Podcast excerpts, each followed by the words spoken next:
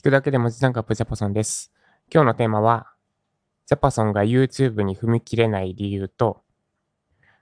上中継案件に応募しようとしてるです。えっと、プロセスエコノミー的なやつです。えっと、まず、今日はすいません。誰の役に立つとか、立つのかわかりません。えっと、まず YouTube に踏み切れない理由から、えっと、ちょいちょい、というか何度も、あの、スタンド FM、音声配信じゃなくて YouTube に切り替えようっていうのが、ちょいちょい浮かんでは消え、浮かんでは消えしてるんですけど、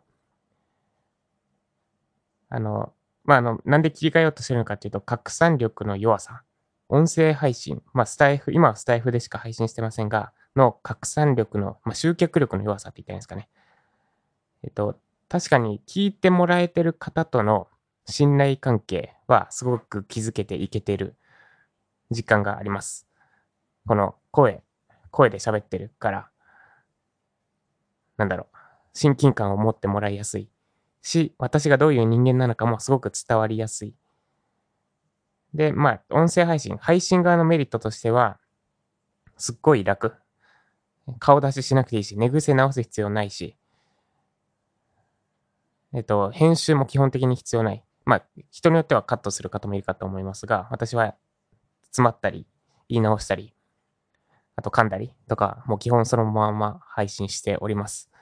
で、なんで撮って出しておしまいってのがすごく楽です。で、一方で YouTube は、まあ、の、か集客力は圧倒的に音声配信よりはあります。で、キーワードを狙って SEO 的なのもできる。SEO 的なのこともできる。今同じこと2回言いましたね。なんか、ウェブライター始め方みたいなキーワードに対して、YouTube で上位狙う。で、えっとですね、Google で動画が上位に上がるかどうかは、まあちょっと SEO の話になるんで置いといて、えっと、これいう SEO は YouTube 内での検索上位ってことですね。サーチエンジン、えー、オプティマイゼーション。検索エンジン最適化なんで、えっと、必ずしも Google が SEO イコール Google ってわけじゃなくて、まあ、ウェブライターで言うと SEO イコール Google なんですけど、YouTube における SEO っていうのも存在するってとこですね。なんで YouTube 内の検索エンジンで、えっと、特定のキーワードに対して上位を狙った動画を作る。これが YouTube での SEO です。で、その YouTube の動画を Google 検索で上位狙うっていうのはまた別の話になります。これは別に狙ってできやしない。なぜならば、その検索キーワードをでググってる人が、果たして YouTube の動画見たがってる状況なのかどうかっていうのが影響するからです。で、検索した人がみんな YouTube の動画見るあってなったら、あ、Google が、あ、このキーワードでググった人は、この動画を見たがってるんだって判断するわけですね。だから検索者の行動次第で変わるので、YouTube 内で特定のキーワードに対して上位狙うっていうのは、まあ、できるはず。まあ、YouTube 側の検索エンジンのアルゴリズム知らないですけど、まあ、た大体 Google と同じような感じですよね、きっと。で、まあ、すみません、最後雑になりましたが、えっと、で、それはできるはずなんですが、Google 検索の結果に YouTube の動画を上げるっていうのは、えっと、意図的にはできないです。めちゃくちゃ話それまくってますが、それは関係なく置いといて、えっと、なんで YouTube 集客力もはめっちゃあるし、で私別に顔出しもすでにしてるから顔出しできるし、であと、まあ、パワポ作るとちょっと手間だけど、マインドマップ使って画面に表示しながら音声配信で喋ってるようなことを話せばいいってだけなんで、できるんですが、なんで踏み切れないでいるかっていうと、えっと、まあ、まずポリ、2つポリシーがあって、2つポリシーがあるからです。1、基本的に使い回ししない。あ別のメディアで使い回しはし、そのまま使い回しはしない。これが1つ目のポリシー。で、もう1つが、えっ、と、受講生っていうと違うな。見た人のじ時間を必要以上に奪わないです。えっと、まず1からいきます。違うメディアで使い回ししない。これは、例えば、音声配信と YouTube の両方に上げる動画を一発で撮るってことです。YouTube は YouTube でマインドマップ表示しながら収録しつつ、その音声だけを音声配信に流すみたいなやり方。まあ、これ確かに効率的ではあるんですけど、あの、なんだろう、YouTube 見る人の心境と音声配信聞く人の心境って違うじゃないですか。で、だからその心境に合わせて発信内容って微妙に微調整するべきだと思っています。で、同時に取るってことは、その微調整を一切無視する。むしろ、両方の真ん中を取らなきゃいけなくなる。音声配信の人向けにも、まあ、ほどほどにいい、ほどほどに、違うな。音声配信の人に最適化もせず、YouTube の人に最適化もせず、二、両方の人たちからそこそこ満足される真ん中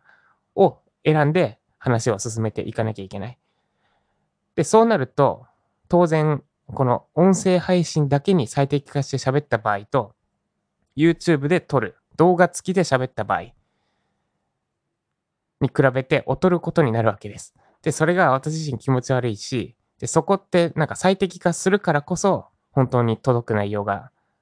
出来上がると思っているので、だから再利用したくないっていうのがあります。まあ、これは私が自分自身でパワポを作ってるのもこの理由に近い感じですね。その、パワポスライドの中身、スライドで画面で表示してる情報がこれだから、喋るべき情報はこれだみたいな感じ。だ2つ合わせて100になるっていうのを意識してるので、なんで、これを喋るので、これに合わせてスライド作ってくださいって誰かに依頼しちゃうと、それはなんかめちゃくちゃ私のことを知っている。私の今までの講義内容とかを全部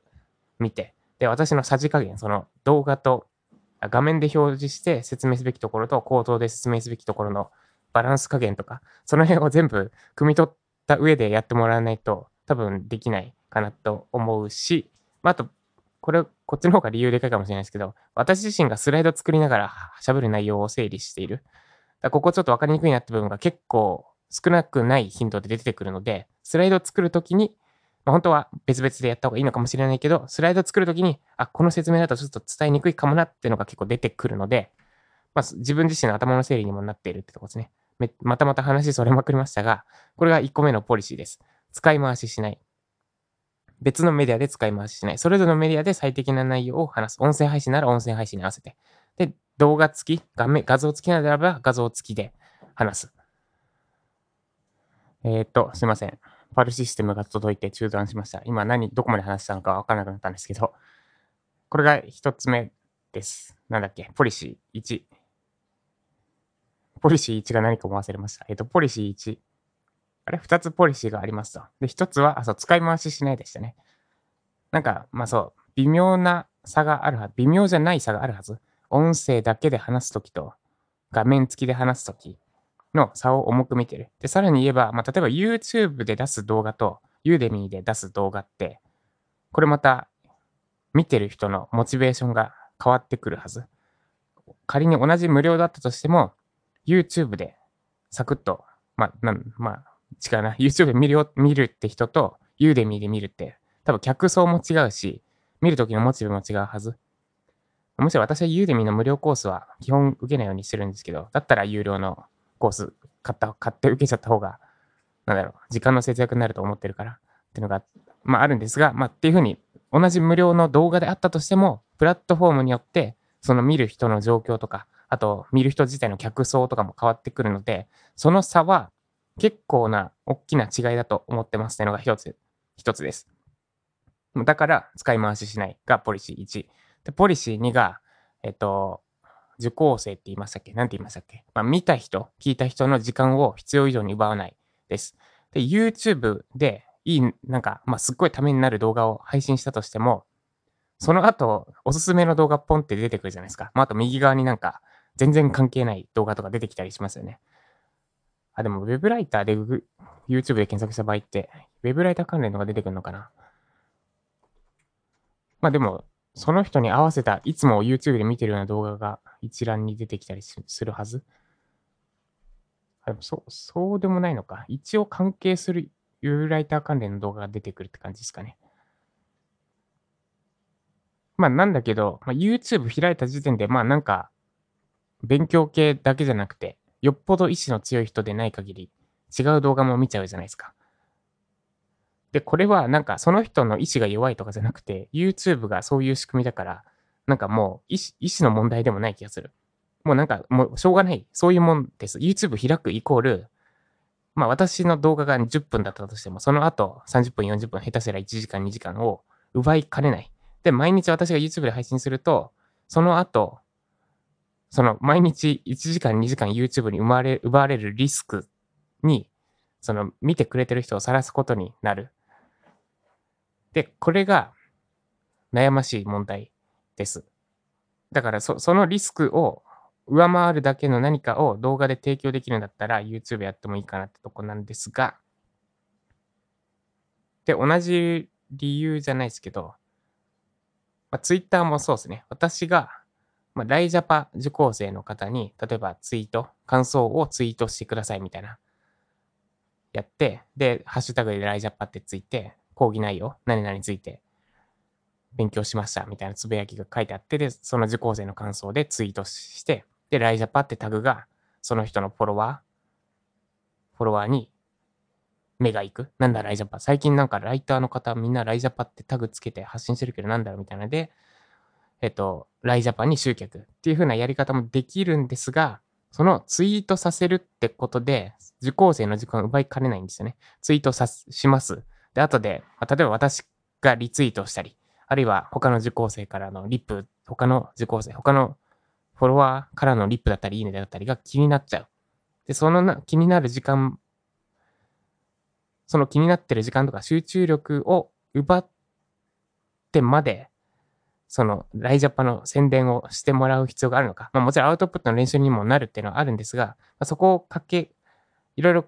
考慮して考えたときに、ちょっとツイッターで宣伝してもらうのは私の戦略上は違うかなってことでやってないんですが、っていうふうになってます。で、YouTube を私がやると、その後別の動画で時間を奪いかねないので、そこでちょっと迷ってるってとこです。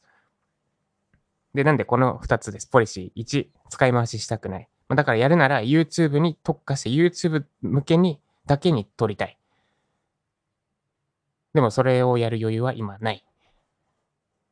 いや、でもどうだろうな。そう、今あの、今一番やるべきことは集客で、まあ、果たしてその集客をどこでやるかっていうので、まあ、YouTube は候補に上がってるけど、今そこが引っかかってて、ちょっと考え中って感じです。で、ポリシー2が、えっと、見た人、聞いた人の時間を必要以上に奪わない。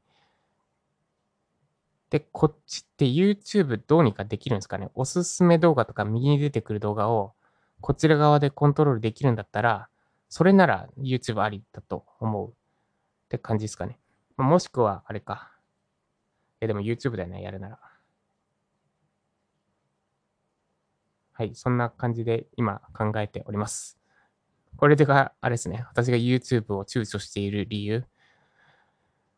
です。もう13分喋っちゃった。で、もう一個が、えっと、常駐型の案件に入ろうとしているです。これは、あるウェブマーケ会社で、えっと、週3以上、週3からで、何時何時だっけな。10時、7時とかだっけな。週3、1日8時間を最低ラインとして、えっと、業務委託形式。会社に行かなきゃいけないんですけど、会社に行って10時から19時までかける週3日を最低条件として、業務委託の案件があったので、それちょっとありだなと思って、今、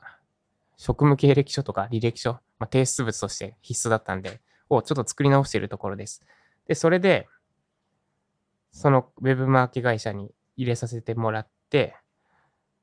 で、そのやり方を盗むじゃないですけど、盗めるものは盗む。で、私からも自分の会社やったり、自分の会社を一人で、まあ、集客から、販売から、その商品開発からやったりしてたので、その経験を、えっ、ー、と、そのウェブマーケ会社に還元しつつして、で、やれたらいいなと思うんですけど、まあ、週3か。でも週3は結構きついな。あと場所がこっから1時間ぐらいかかる場所なんで、まあでも、なんか先々のこと考えると、このタイミングで Web マーケ会社に、えっ、ー、と、週3日なり、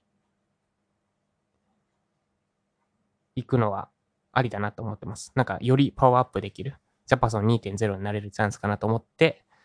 えっ、ー、と、今ほぼほぼできたので、あとは応募ボタンを押すだけなんですが、もうちょい、果たして今なのか、まあ、い、いずれはいつかは、違うな。いや、応募、応募したい、応募した方がいいっていうのは分かってるんだけど、体力的に大丈夫かなとかの不安をちょっと今整理してる最中です。ということで、以上、私が YouTube に踏み切れない理由と、えっ、と、常駐案件に申し込もうとしているでした。で、えっと、2週間前の水曜日に熱出してずっとなんかスランプじゃないですけど、もう何も調子出ない状態だったんですが、なんか戻ってきたし、なんかパソコン見ててもそんなに気持ち悪くなくなってきたので、まあ多分体調が悪かっただけなんだなっていうので、えっと、本当になんかすごい、ま、ずっと一日中だるくて、これもう病んだ直後ぐらいだるいわ。もしかしてこれ、また治るのに半年とかかかっちゃうんじゃね？とかでめっちゃ怖かったんですけど、調子戻ってきたので、一安心です。ということで今日も、えー目の前のできることに集中しつつ頑張っていきましょう。以上、ジャパソンでした。